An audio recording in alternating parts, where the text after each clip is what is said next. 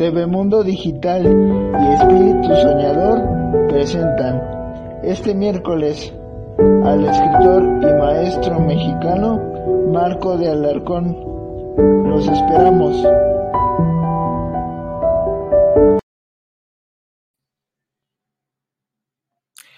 Muy buenas tardes a todos. Bienvenidos a este su programa Espíritu Soñador, conducido por el escritor y poeta mexicano El Príncipe Ángel. Hoy tengo el agrado y gran honor de presentar a un gran escritor y maestro mexicano, Marco de Alarcón. Muy buenas tardes. Hola, ¿qué tal? Muy buenas tardes. Muy buenas tardes tengan todos ustedes. Bueno, este, Primero que nada, gracias por aceptar la invitación y me gustaría que saludara a la audiencia. Claro que sí, claro que sí. Es un gusto para mí el que me hayan invitado nuevamente a TV Mundo Digital y en esta ocasión estará acompañando al príncipe Ángel. Muchísimas gracias por la invitación y les doy la más cordial bienvenida al programa. Espero que el tema sea de su agrado y vamos a estar hablando de muchas cosas interesantes, entonces espero que haya interacción entre nosotros. Gracias por acompañarnos. El gusto es mío. Y ahora, posteriormente pasaremos a la lectura de la biografía de nuestro ilustre invitado de hoy, Semblanza, Marco de Alarcón Nació en Guayacocotla, Veracruz, México. Es profesor por el Benemérito Instituto Normal del Estado en Puebla, licenciado en Matemáticas por la Normal Superior Benito Juárez de Cuernavaca, Morelos, maestro en Tecnologías de la Información y la Comunicación por el Instituto Latinoamericano de la Comunicación Educativa, el ILCE. Ha laborado 25 años en áreas académicas dedicadas a la capacitación y actualización docente y los últimos 10 años apoyando el desarrollo de habilidades digitales.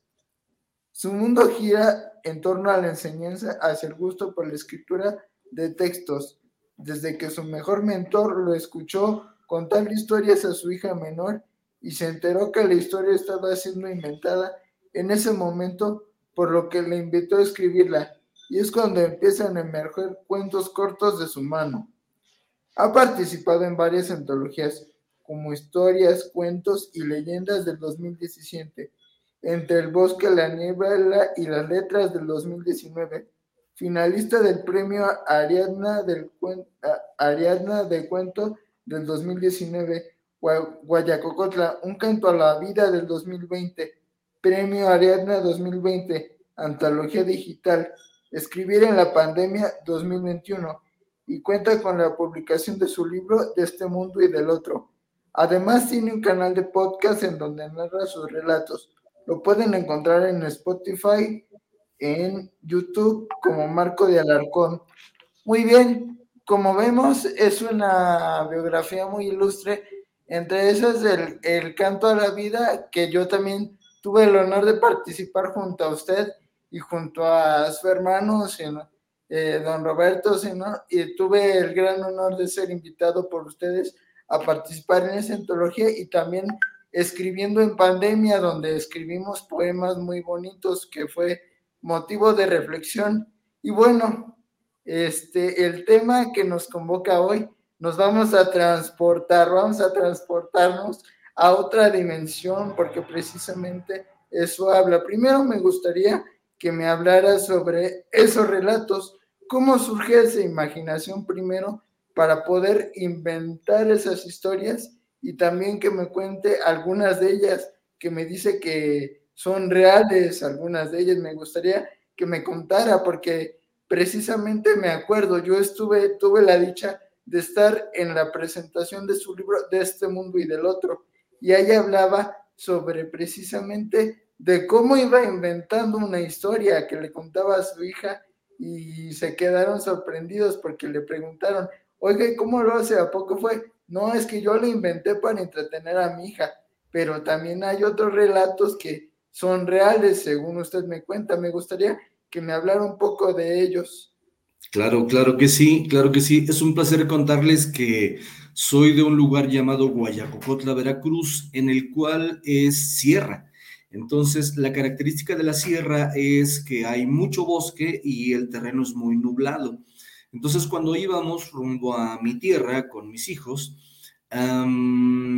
les iba contando historias y una de mis hijas siempre pedía una historia antes de dormirse, entonces le contaba historias y las iba inventando en el camino. Entonces hubo ocasiones incluso que eh, inventaba en ese momento un cuento sobre un nahual y le decía que el nahual salía cuando la neblina bajaba. Entonces, en el camino, ella veía que empezaba a bajar la neblina y decía, papá, papá, va a salir el nahual. Entonces, me emocionaba también a mí cómo ella ah, se conectaba con las historias. Entonces, eh, poco tiempo después, eh, mi papá nos escuchó que una ocasión le estaba contando cuentos y me dijo, ¿y de dónde sacaste esos cuentos? Le digo, los estoy inventando en este momento. Pues sabías de escribirlos. Y justamente de allí empiezo a, pensar un poco y como lo comentas, a través de una invitación del maestro José Roberto Guzmán eh, para participar en una antología, empiezo a escribir, justamente ahí fue cuando empecé a escribir y llevé, por ejemplo, esta historia del Nahual. Hay una historia que le llamo yo la historia del Nahual y habla sobre la neblina que llega a mi tierra y que el Nahual está manipulando la neblina para, hacer, para llegar él y que nadie lo, lo identifique, que nadie lo vea. Entonces, empiezo a mezclarlo todo a través de la, de, de la fantasía de mis hijos y después empiezo a escribir y mm. cuando empiezo a escribir me empiezan a llegar historias, o sea, casualmente empiezo a escribir y las personas empiezan a comunicar conmigo eh, comentándome las cosas que están sucediendo. Entonces, eh, las primeras que escribí, los primeros textos, eh, el primero fue, fue fantasía y el segundo fue realidad y así nos vamos de acuerdo a las historias que me fueron llegando Muchas son realidades y alguna que otra. Yo diría que un 15% de mis historias son este, fantasía, pero, pero el otro tanto son historias reales. Entonces he tenido el placer de que me las platiquen y lo que hago regularmente es que a la persona que me la platica es a la primera que le doy a conocer la historia. Si le gusta, si quiere algún cambio, lo realizo y después pues ya lo doy a conocer pero sí ha sido un placer eh, envolverme en este mundo, en un mundo sobrenatural. Iba a decir tenebroso, pero no todo es tenebroso. No, no es tenebroso. Yo pensé que, me iba a asustar, pero dije no, porque a mí me asusta, me asustan ese tipo de historias. Dije no, dije, pero las tengo que escuchar porque es, muy, muy interesante, pero resulta que no me asusté porque no habla en sí de de espantar ni cosas, es más que nada sobre energías, sobre energías que, que, habitan en, en, otro mundo, que hay muchos espíritus buenos y muchos espíritus malos. Y, Así es. y precisamente este, vamos a hablar primero de una de, bueno, para mí es la historia que en lo particular más me gustó, que se llama Se Busca Chamán esa historia, bueno, según, según comprendí, habla sobre dos dimensiones que se puede transportar eh, a, través, a través de dos dimensiones y que tiene, su hijo también tiene, bueno, según comprendí, era su hijo que tenía eh, poderes que, que, lo ayudaban. Y yo me, me, gustaría que me platicara en sí, en carne propia, usted su experiencia, cómo fue, porque a lo mejor contada o imaginada puede ser una cosa, pero ya por el, por el que lo, el que lo vivió es otra. Platícame un poco de su experiencia y posteriormente vamos a pasar un pequeño fragmento, vamos a pedirle a producción, pero después de que usted me platique. Claro, claro que sí. Eh, la historia a la que Ángel se está refiriendo se llama Se Busca Chamán. Y esta historia habla sobre ah, una persona que tiene viajes astrales. Entonces, eh, muchos de la audiencia pudieran decir que son los viajes astrales, pero también hay alguna cantidad de personas que le suceden estas cosas. ¿Y qué es? es? Es una, bueno, la historia empieza porque se me acerca un joven y me empieza a platicar esto que le sucede, que, se, que él siente que cuando se duerme se sale de su cuerpo y él puede estar viéndose acostado en su cama, puede estar viendo a su familia, pero se siente que está como en otra dimensión, como flotando. Y entonces me empieza a platicar todo lo que le sucede, pero cuando me lo platicaba me ponía chinito porque la tienen que escuchar completa, porque mm, además de que es real, es una historia real, eh, este joven sí ve cosas tanto buenas como cosas malas.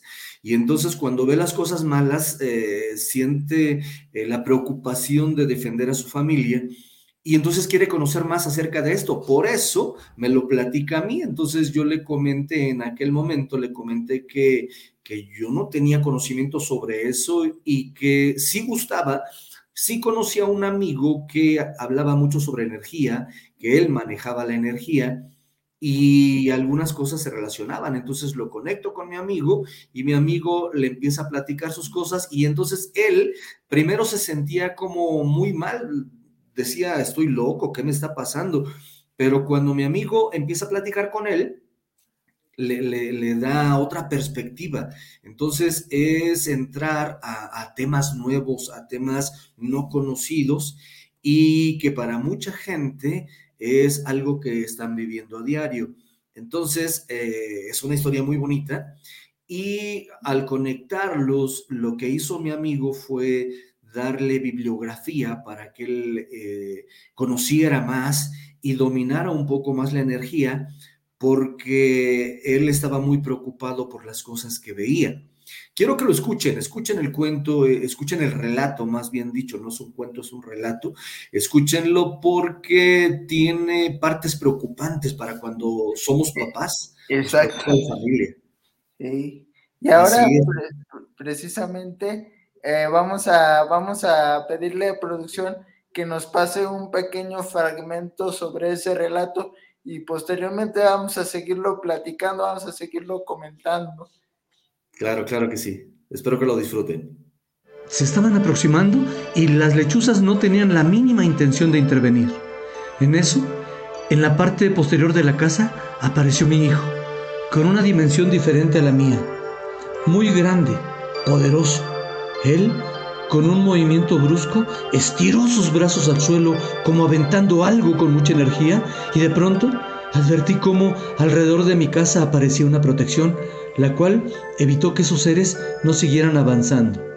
Poco a poco me fui relajando hasta llegar a mi cuerpo. Entonces sentí el abrazo de mi pequeño hijo al tiempo que me decía, ¿qué tal que te defendí, papá?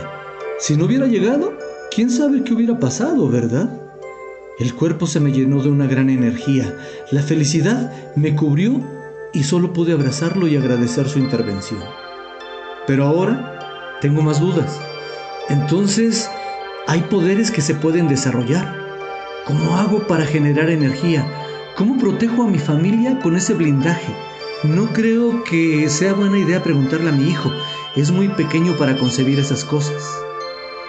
Tengo miedo de saber más. Siento que si busco ayuda, podré percibir cosas peores. Quisiera desaparecer esto que me pasa. Que todo fuera mentira, que fuera un sueño del cual debo despertar. Pero la cordura me regresa a la realidad. ¿Cómo es que mi hijo lo ha logrado? Creo que no ha desarrollado sus poderes, sino que ya los tiene. Y nuevamente, el miedo por saber más me embarga. Esta gran preocupación me llevó a decidirme a compartir mi situación. Así, llegué con una persona de mi absoluta confianza y tras tomar un café, las cosas fueron fluyendo y pude desahogarme, platicando todo lo que me había sucedido, tanto en lo personal como con lo de mi hijo. Muy bien. Este es, un, es un relato atrapante y según comprendo, el, Señor es el, bueno, el, ahora que ya usted me lo comenta, comprendo que el, que buscaba la ayuda es el Señor que usted le, le platicó y este, y el que, y el, el señor con el que se tomó el café fue el que tenía esos poderes curativos, como bien dice, que percibía esas energías. Así es, así es.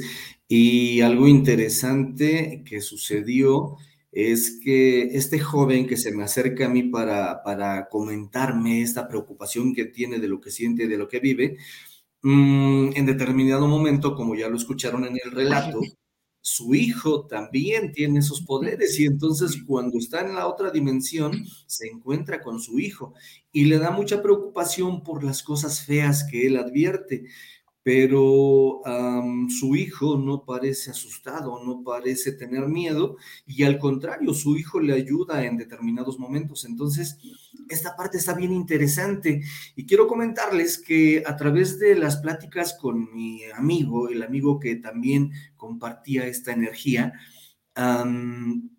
y de la bibliografía que nos dieron, sucede que estos poderes, estas habilidades, se pasan por los genes, es una herencia eh, genética y entonces a aquellas personas que pueden hacer estos viajes astrales pueden heredarle ese poder, esa habilidad a sus hijos y es lo que está sucediendo con estos, con este joven y con su hijo. Entonces está muy interesante, es una situación muy, muy interesante. No, si yo lo, escuché ese, ese relato en la noche, se me puso la piel chinita, chinita nada más de imaginarme así el, los viajes astrales que realizaba. Y no, hombre, es, es, este, nos pasaríamos todo el programa hablando de este relato, pero también hay otros relatos muy interesantes, este, por ejemplo, uno que se llama Solo quería ayudar, que también me gustó mucho ese relato, según entiendo, es una historia sobre su hija y es una, una presencia que ella sentía en la, en la casa de sus primos porque le prometió, le prometió protección una vez que fueron y no la dejaba, no la dejaba y pues sentía que se la quería llevar. Este, me, gustaría que me platicara ahora sobre ese relato. Así es, así es. has dicho cosas eh, claves de la, del relato, pero bueno, quiero comentarles, atrás del relato, quiero comentarles que hay muchas personas que hablan acerca de que el muerto se te sube o que traes pegado un muerto. Hay gente que dice, y esa historia todavía no la escribo, todavía estoy checando detallitos. Hay gente que afirma que va a los panteones a cargarse de energía. Entonces, eh, de repente, o sea, el solamente expresar esto como que se pone chinita la piel, se estremece el cuerpo porque ¿cómo es posible que te vayas a cargar de energía a un lugar en donde ya no la hay? Bueno, eso suponemos nosotros, ¿no?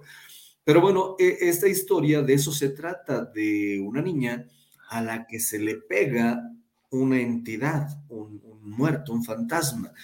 Y sucede algo bien curioso en la casa de los primos de esta niña, pasaban cosas raras y, ellos al principio se espantaban y después se fueron acostumbrando a las cosas y cuando esta niña los va a visitar, eh, empieza a notar las cosas raras y ya le habían puesto incluso nombre, se llamaba Penélope, la, eh, la, la entidad que se movía en su casa.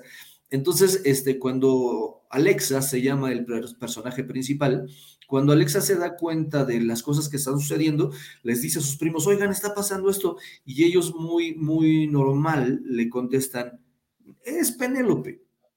Y ellos, ella se queda, ¿quién es Penélope? Y entonces ya le empiezan a decir que sienten que hay una niña en su casa y todo esto.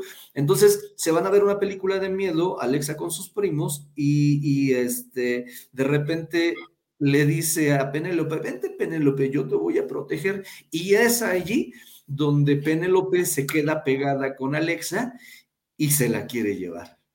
Si les gustó esta introducción, los invito a escuchar. Se llama Solo quería ayudar y precisamente se llama así porque Alexa solo quería ayudar a Penélope. Exactamente. Quería estar, quería que estuviera tranquila porque ahí dice, bueno, le dice que le promete protección porque sentía que estaba intranquila. Y no, los invito a escuchar este relato en su, canal de YouTube y en su podcast está como Marco de Alarcón. Está muy interesante este relato. Y ahora, posteriormente, vamos a pasar a la lectura de unos saludos antes de, de continuar con el desarrollo del programa. Tenemos a Telemundo Digital. Saludos, le doy la bienvenida a don Marco del Arcón. No es un gusto tenerlo aquí. Yo lo había visto anteriormente en los programas, por ejemplo, en uno de una querida amiga Beatriz Rodríguez junto a, junto a nuestro querido amigo Guillermo Balbi, también estuvo ahí y yo dije, no, también lo tengo que invitar. Me había, me había pasado su contacto, su hermano, nada más que yo no tenía como, no tenía crédito para contactar. dije, no, pues del Messenger y vamos a hacerle la invitación. Este, tenemos más saludos de Elena Vargas, nuestra querida directora y jefa de TV Mundo Digital.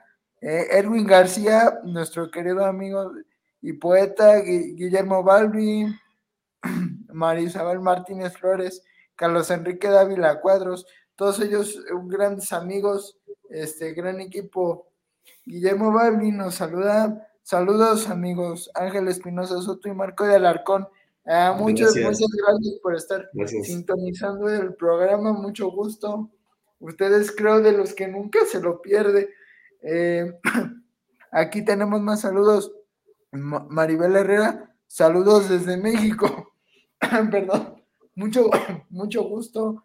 Este, ¿no? Aquí es un programa para, para todos ustedes. Estamos en, en México, estamos en España, estamos en Grecia, estamos en Argentina, estamos en Guatemala, estamos en más de 60 países en el mundo, este, ¿no? Y es un, es un gran honor contar con el apoyo de esta cadena.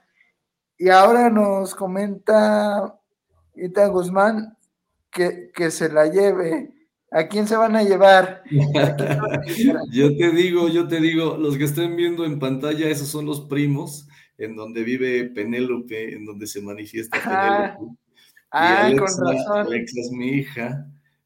Y la que acaba de poner el nombre ahí, Quinti Guzmán, es mi hija también. Entonces dice sí que se la lleve. Ah, otra vez sí que se la lleve. Quieren que se lleve Penélope a, Alexa. Ya no, ya no la soportan, ¿no? Así es, y, gracias Ilse también que está ahí saludando, muchísimas gracias. Sí, nos saluda Ilse, orgullosa, orgullosa del, del titio te queremos mucho. No, es un, es un gran orgullo, usted es un gran ejemplo de, persona y créeme que, que, usted y su hermano me, me han ayudado mucho y, este, le agradezco por igual haber estado en la presentación de mi libro. No hace, ya, bueno, ya hace algún rato, ¿verdad? Dice de nueva cuenta Quinti Guzmán, saludos Marco del Arcón, eres un excelente escritor, tus microrelatos me ponen la piel chinita.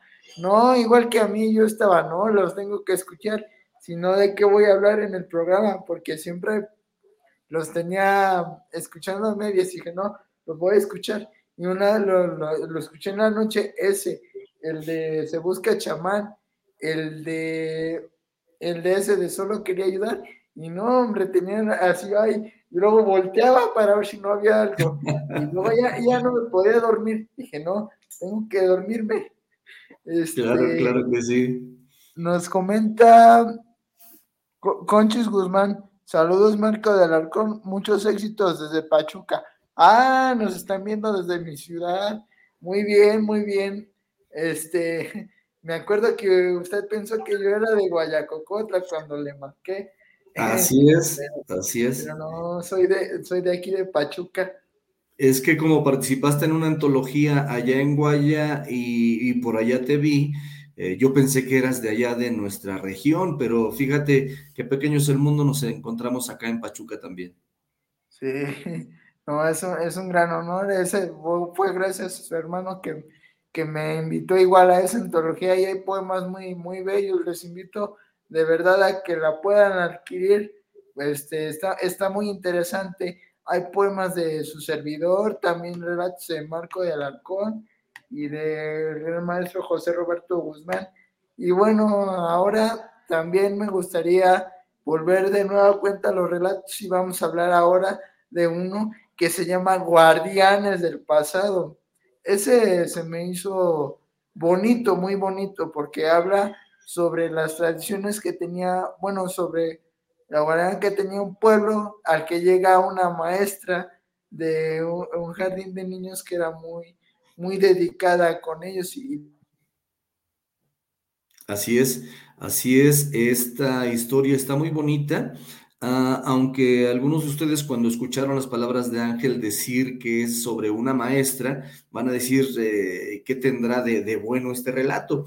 Pero el asunto es que esta maestra llega a una comunidad donde son muy cerrados, donde no les gusta compartir mucho, donde no platican mucho.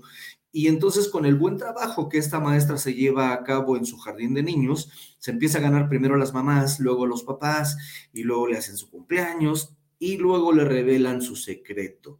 Entonces, el secreto, ah, les voy a platicar poquito del secreto para que lo escuchen.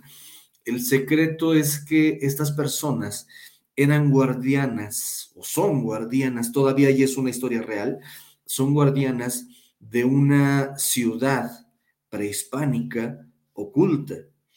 Esta ciudad prehispánica no tiene conocimiento el gobierno, las autoridades no tienen conocimiento de esta ciudad y tiene pirámides. Y entonces estas personas se encargan de mantener la, la, ciudad eh, sin maleza, sin mala hierba. Entonces cortan el pasto, tienen arregladas los jardines con flores y cuando llevan a su maestra a conocer, se encuentra esta maravilla. Pero esta no es toda la maravilla. Hay más cosas que se encuentran en, en esta parte. Hay más cosas que se encuentran en esta ciudad y la interacción que se toma con la maestra. Entonces, está muy bonita. Yo les invito a escucharla. Me pueden buscar como Marco de Alarcón en Spotify, en Google Podcast en Anchor FM y en YouTube también este, me buscan como Marco del Arcón y pueden escuchar estas, estas historias. En todas, en los nombres de las historias, más bien dicho, en la descripción de las historias, yo les digo de qué género son. Algunas son de aventura, algunas son de miedo. Y entonces, este, yo les recomiendo que se guarden las de miedo para en la nochecita, que sepa rico escucharlas. ¿Sale? Entonces, este, con todo gusto, búsquenme Marco del Arcón y ahí estamos. Y me decía, me decía eh, Ángel al principio que quería que les platicara cómo está esto de las historias reales y de las historias ficticias. Les comento que ficticias, eh, un tanto son ficticias, pero están hechas a través de información que me va llegando de muchos lugares, pero no es un solo relato, lo tomo de varias conversaciones pero hay otros relatos que sí están eh, fundamentados en la plática que tuve con una sola persona. Por ejemplo, les recomiendo mucho la de mi pequeña visita.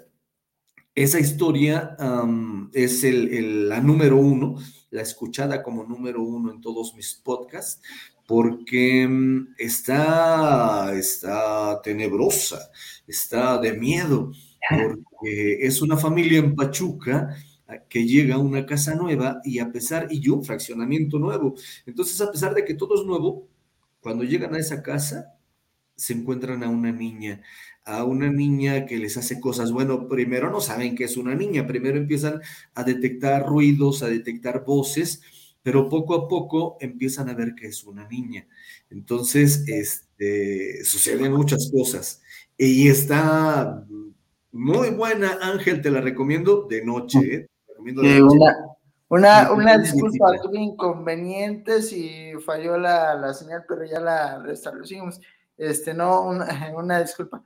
Este, aquí estamos de nuevo, ¿no? Sí, como, como lo dicen, son historias muy buenas, son, son historias atrapantes y bueno, como bien lo decía, a mí la verdad me impresiona, me impresiona cómo hay personas que pueden percibir esas presencias. Yo, por ejemplo, yo tengo un, amigo también, bueno, un profesor que, tuve, que también dice que, sentía esas presencias y luego que él cree mucho en eso igual de los, de los duendes, que, hay duendes que, que en las sierras principalmente, que, que se esconden y que si ves uno, que te conceden un, un deseo y que es muy difícil encontrarlos, que le he tratado de encontrar a los duendes, pero, pero no, ha, no ha tenido suerte.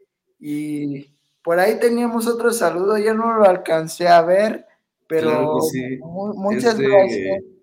Ahí está, ahí Nos comenta Gero Blancas, magnífico escritor, sin duda el mejor. Queremos un saludo y una mención, una mención para Gretel y Hansel Blancas. Ah, Hansel y Gretel. Ah, qué buenos nombres. Como, la historia. A mí me gusta. Así es. Esa historia de niños, como la bruja que se los quería comer. Así es, así es, así se llaman estos niños y un saludo para, para Hansel y para Gretel y para su papá y su mamá también. Eh, quiero decirte que, que la abuelita de ellos, me contaron, me contó una historia también muy buena. Se llama Solicitud Ineludible, está también en mis relatos.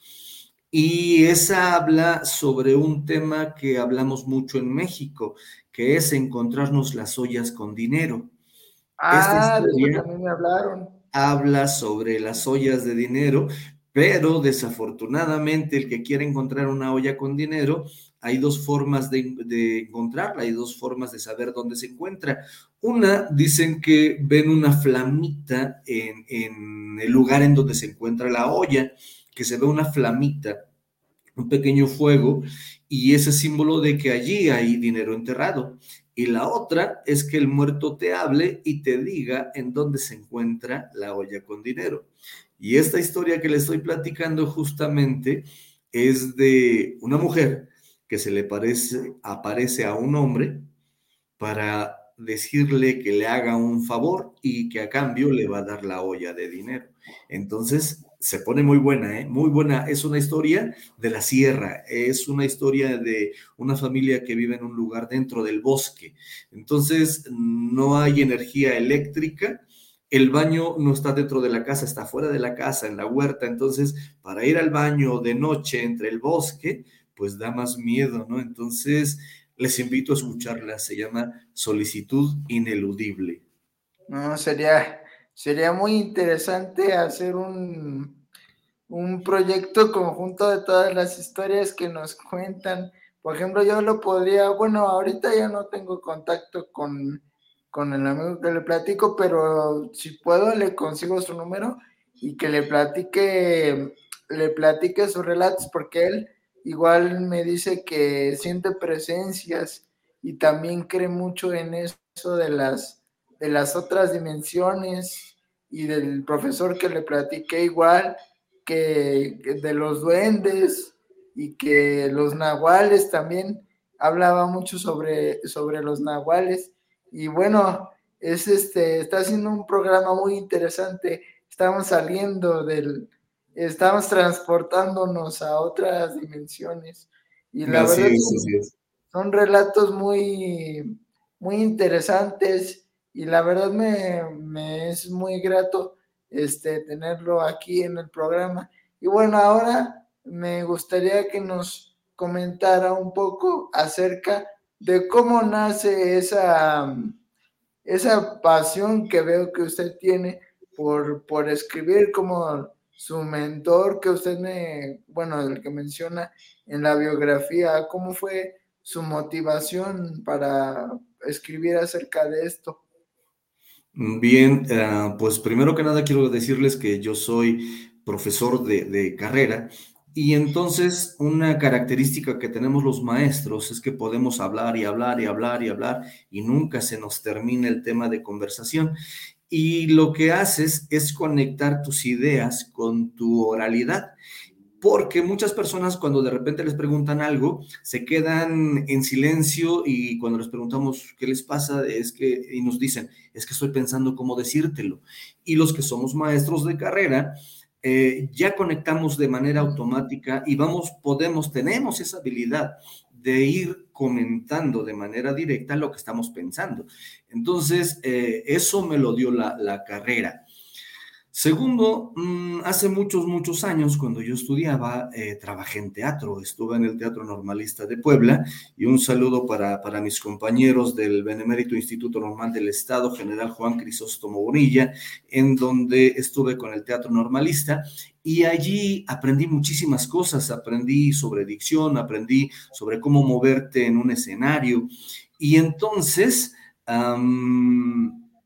Todo esto se fue combinando para que ahora al escribir pueda yo tener esa fluidez para realizarlo. Entonces, eh, como que se fueron dando las cosas y después eh, las cosas que sucedieron, mi pequeña visita, escúchenla, esa pasa en la casa de una de mis hermanas.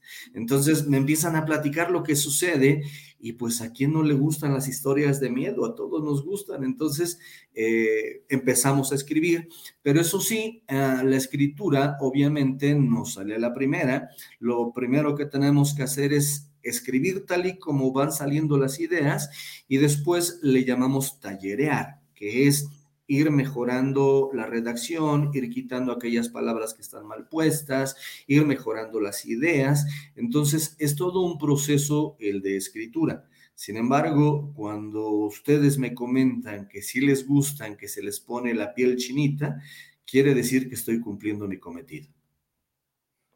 Eh, por ahí teníamos un otro comentario de Elena Vargas, nos dice, esos cuentos los hacían los abuelos tenían una fascinación por las historias de miedo.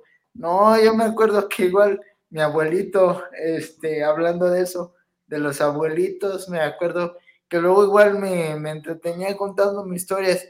Me acuerdo de una vez, este, que me contó una que yo creo que igual así me la, me la inventó al vapor, como, como usted, que hizo con, con su hija, pero me acuerdo que me contó una sobre unos muchachos que les gustaba irse de fiesta en la noche, que, vi, que fueron y que vieron unas muchachas muy guapas y que estuvieron ahí bailando con ellas toda la noche y que ya a la hora de querer llevarlas a su casa, que ya se fueron corriendo, porque dicen, no, es que se me hace tarde, se me hace tarde, tengo que irme, tengo que irme. Y en eso que ya estaba de espaldas la, una de las muchachas voltea, bueno, va el muchacho, la persigue y dice, no, yo te llevo. Y cuando voltea, que ya tenía la cara de mula, y así que se, se transformaba, porque me decía que era una que se transformaba en mula. Y yo me acuerdo que antes me daba un miedo escuchar esa historia, porque me la contaba luego a cada rato. Ah, tenemos otro saludo de del gran maestro Afortunado Gusper. ¿Cuál fue tu primera historia de terror? Ah, muy interesante. ¿Cuál fue su primera historia de terror? ¿Y cuál me agrada más? Dice, una de las primeras eh, fue la del Nahual, precisamente, y hace rato lo estabas platicando, eh, eh, lo comentaste entre tu plática sobre Nahuales. Tengo dos historias de nahuales y son muy diferentes. La primera está trabajada, está diseñada de acuerdo a lo que generalmente el pueblo dice sobre los nahuales y dice que son brujos, que son gente mala, que, que, matan, que roban. Y, y, así diseñé esa primera, esa primera versión del Nahual. Está muy padre, a mí me gustó mucho cómo quedó y está relatada con detalles de Guayacocotla, Veracruz. Entonces, quien gusta escucharla, a mí me gustó mucho, ha gustado las personas que la han escuchado, entonces se las recomiendo. Y la segunda de Nahuales ya está más fundamentada en lo que en realidad es un Nahual. Y alguna vez pregunté, y los, bueno, alguien me preguntó, ¿y los Nahuales todavía existen? Y fíjense que cuando construí la historia de, esta segunda historia de, del Nahuales, se llama Los Elegidos. Ah, esa me quedé con ganas de escucharla, pero ya no la escuché. a mí me gusta mucho, me gusta mucho. Es una de mis favoritas, Los Elegidos. y es de unos niños que estudian en la sierra, en un lugar sumamente apartado, un lugar en donde en la escuela hay un solo maestro para un grupo como de 20, 30 niños. Entonces ahí se desarrolla la, la historia, pero este maestro tiene poderes sobrenaturales. Y entonces empieza, eh, además de los poderes que él tiene, tiene un amor hacia las raíces prehispánicas. Entonces eh, empieza a transmitir ese amor, les enseña náhuatl, les enseña poesía de Nezahualcóyotl, les enseña muchas cosas a los niños. Entonces los niños están muy, muy, muy interesados en la manera en cómo trabaja y empieza a prepararlos en otros temas, en otros temas más interesantes, más intelectuales. Y justamente por eso les digo que es una segunda versión, una segunda visión de lo que son los nahuales. Los nahuales eran gente muy preparada, era gente que sabía mucho sobre herbolaria, sobre la energía, y entonces no cualquiera podía ser nahual, y ellos tenían el don de transformarse para ayudar. Y entonces cuando hice esta, esta historia de los elegidos, yo quería, y como hablo mucho del náhuatl, yo quería traducir una partecita al, náhuatl. Entonces, yo hablo de tres principios. Y entonces estos tres principios que estaban aprendiendo los, los elegidos, eh, me encuentro un maestro de, de náhuatl, una persona que estudia, que da clases, más bien dicho, da clases en el Instituto Nacional de Antropología e Historia, y le digo que me haga el favor de traducirme estos tres principios y entonces cuando los traduce, así los escribo en, la, en el relato, los pongo en náhuatl. Y si alguien tiene la duda de, de, qué está sucediendo porque no van a entender náhuatl, claro que lo van a entender, chequen ese relato, se llama Los elegidos. Pero, perdón, pero allí me preguntaron, ¿y los nahuales existen? Y justamente cuando estaba con este maestro de, de, náhuatl, le comenté, oiga maestro, me hicieron la pregunta y dice, claro que existen, hasta la fecha todavía existen los nahuales y me platicó una historia de nahuales reciente. Entonces, eh, eh, son cosas muy interesantes. Yo los invito a que escuchen las dos versiones. Una es el nahual y la otra los elegidos. muy, muy interesante. Eh, yo me acuerdo que no, no hace, bueno, sí ya tiene rato, pero me acuerdo que una vez estaba así bien cómodo en mi camita ya preparándome, yo creo era la madrugada, y que de pronto escuché pasos en el, en el techo, como que azotaban las, las láminas, esa vez sí me espanté, porque sonó re fuerte, y dije, ay, caray, y luego al otro día mi, mi mamá igual, oigan, escucharon paso ahí. Y no, yo sí escuché. Y mi hermano, no, no lo escuché, me quedé bien dormido. Pero sí, mi, mi mamá dice que también los escuchó, que, este, que a lo mejor era un, un o no sé. Pero sí, escuchamos pasos en el, en el techo y nos espantamos. Este, afortunado Gusper nos comenta, ¿ha, pensado escribir un relato de terror y COVID? y este, bueno, yo no, en lo particular, no, no sé usted. Eh, pues eh, ya estoy viviendo el terror porque precisamente ahorita estoy tosiendo porque justamente en este momento tengo COVID, pero oh. hice, hice un esfuerzo para estar aquí con, con Ángel, cumplir con la invitación que me había hecho y este, trato de remojar la garganta porque ahora el COVID nos está pegando en esta parte, en la garganta y este, pues ese es el terror que vivo, pero para escribirlo Todavía no, tengo, tengo varias historias que todavía no salen al aire. Quiero comentarles que ya están listas. Lo que decía este, justamente Ángel acerca de, de Pasos en la Azotea. Hay una historia muy buena, pero es muy curiosa cuando hablan de las brujas. Cuando hablan de las brujas, por lo menos acá en, en México, en muchos lugares de México, dicen que son unas bolas de fuego, que ven bolas de fuego y muchos les dicen que son las brujas. Y las brujas lo que hacen es ir a los lugares en donde hay bebés recién nacidos y se los chupan. ¿Cómo se los chupan? Dicen que, que primero que las brujas tienen forma como de guajolote. ¿Qué es un guajolote? Bueno, los que no están en, México, un pavo, una forma de pavo, ese, ese animal grande que nos...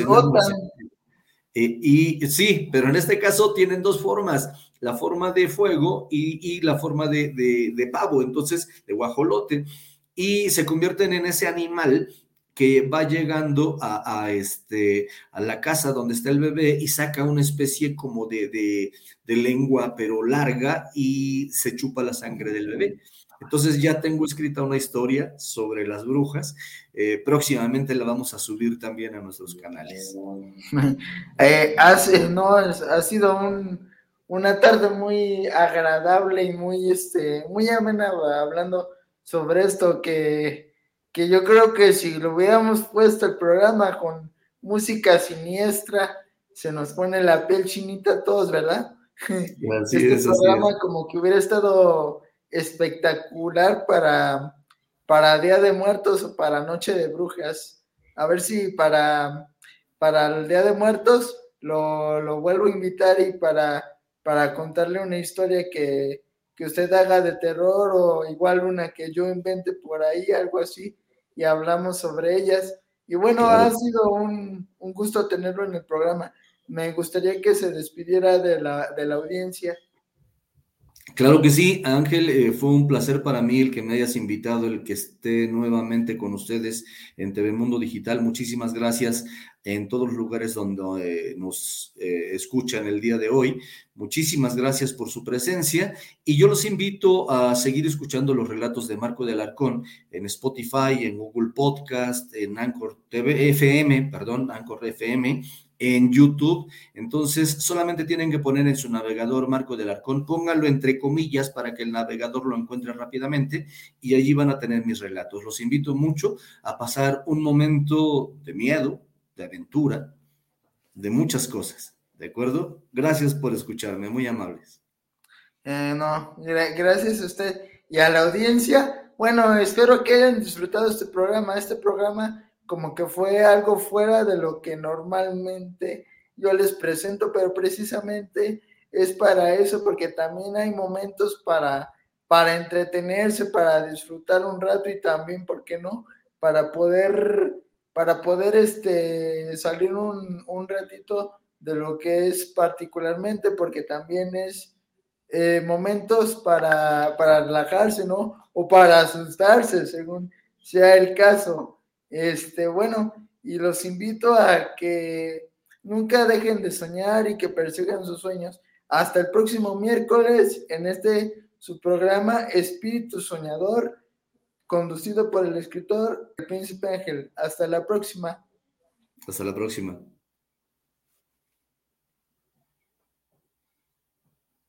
Gusto de saludar. TV Mundo Digital en vivo por YouTube Live, Facebook Live, conectando la cultura latina al mundo.